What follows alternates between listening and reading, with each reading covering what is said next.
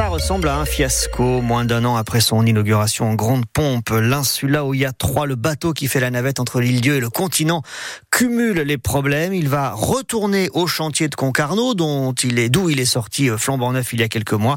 C'est une information France Bleu Océan. Et en attendant, c'est l'ancien bateau qui va reprendre du service. La déception de la mer de l'île Dieu, Carole Chariot c'est un gros retour en arrière, une belle déception hein, pour nous. Il y a beaucoup de soucis sur ce bateau, mais les principaux, c'est surtout euh, au niveau des rampes. C'est en fait la porte qui se déplie euh, du bateau jusqu'au quai et en fait elle, dysfonctionne, donc euh, on peut plus rentrer et sortir du bateau quand euh, ça tombe en panne. Et puis le deuxième souci euh, vraiment important, c'est les grues qui sont euh, donc à l'avant et à l'arrière du bateau, qui soulèvent les conteneurs. Celle-ci aussi tombe en panne régulièrement. Donc ça, c'est important et vraiment impactant sur le trafic de marchandises qui relie Fromentine à Lisieux. Ce bateau a été construit dans un chantier français, donc ça, on était plutôt fiers. Et en fait, ben, le, le chantier est défaillant. Il tient pas ses promesses en fait la mère de l'île-dieu Carole Charuot avec Yves-René Tapon qui vous raconte tous les déboires de ce nouveau bateau entre l'île-dieu et le continent sur francebleu.fr à la page Loire-Océan.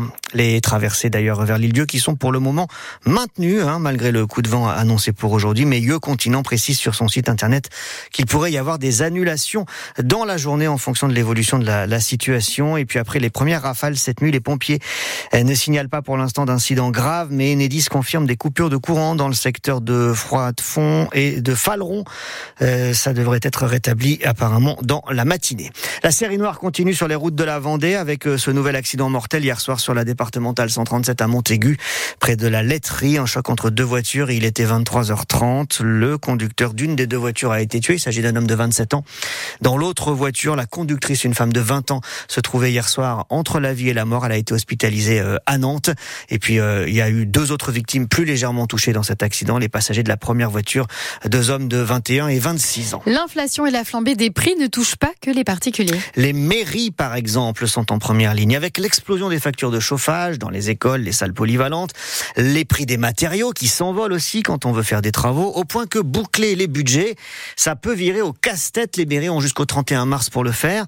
Et aux Sorinières, par exemple, on est euh, au sud de Nantes, 10 000 habitants. Et eh bien, la mairie a décidé, la maire, de trancher dans le vif. Christelle Sciotto confirme en conseil municipal hier soir qu'elle renonce au projet phare de son mandat, la construction euh, de bâtiments tout neufs hein, pour une euh, des deux écoles publiques de la commune, le Clos du Moulin. L'école ne déménagera pas de l'autre côté de la rue, elle va rester où elle est, elle sera seulement agrandie.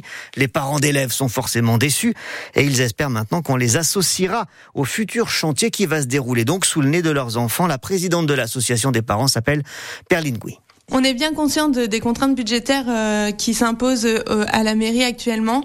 On sait qu'on n'est pas euh, un cas isolé sur la Loire-Atlantique, sur les Pays de Loire et même au niveau national. Donc voilà, on est bien conscient de tout ça. Maintenant, ce qu'on veut, c'est d'avancer ensemble et essayer de faire un projet au mieux malgré l'absence de construction de l'école. On va être davantage vigilant à ce qui va être proposé pour que ça soit le plus adapté possible aux besoins de nos enfants, en sachant que les travaux restent euh, des nuisances sonores, mais que ça soit fait intelligemment et en tout cas qu'on fasse ça ensemble. Euh, qui est pas la mairie d'un côté, euh, l'école de l'autre, les parents d'élèves de l'autre et les instituteurs aussi. Nous, on sera là pour euh, être auprès des instituteurs et, faire ça auprès de la mairie euh, en bonne intelligence. La présidente des parents d'élèves de l'école du Clos du Moulin aux Sorinières avec Morgane Guillaumard dans trois quarts d'heure. La mère des Sorinières, Christelle Sciotto, sera notre invitée en direct pour témoigner des difficultés actuelles des maires qui sont pris dans un étau avec des budgets très complexes à boucler et parfois donc des choix douloureux à faire. Mais Nicolas Creusel, les Sorinières ne sont qu'un exemple. D'autres communes sont aussi dans des situations complexes. Alors on vous pose cette question. École, garderie, piscine, gymnase, médiathèque, voirie. Est-ce que vous trouvez que votre commune est suffisamment équipée, qu'elle est suffisamment et que ses équipements sont suffisamment entretenus?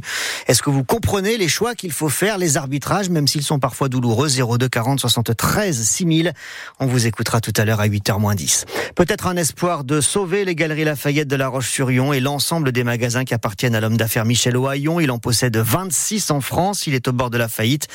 Hier, alors que le tribunal de commerce de Bordeaux examiné sa situation, la maison mère des Galeries Lafayette a proposé d'abandonner 70% de la dette que lui doit Michel Oyon. Le tribunal de commerce tranchera dans un mois. Revenons maintenant sur la cérémonie très émouvante hier soir au Panthéon à Paris. L'Arménien Misak Manouchian, résistant français, euh, résistant et fusillé pardon en 1944, a fait son entrée avec son épouse dans le temple des personnalités envers qui la patrie est reconnaissante. Farida Noir. Couverts de drapeaux tricolores, les cercueils de Misak Manouchian et de son épouse Mélinée remontent la rue Soufflot sous une pluie battante et sous les parapluies, de nombreux anonymes émus venus assister à ce moment historique comme Serge, arménien. Pour l'histoire, euh, pour la mémoire, euh, c'est important euh, pour les étrangers qu'un Arménien qui soit panthéonisé pour tous les étrangers hein, qui ont combattu. Alors qu'il n'était pas français.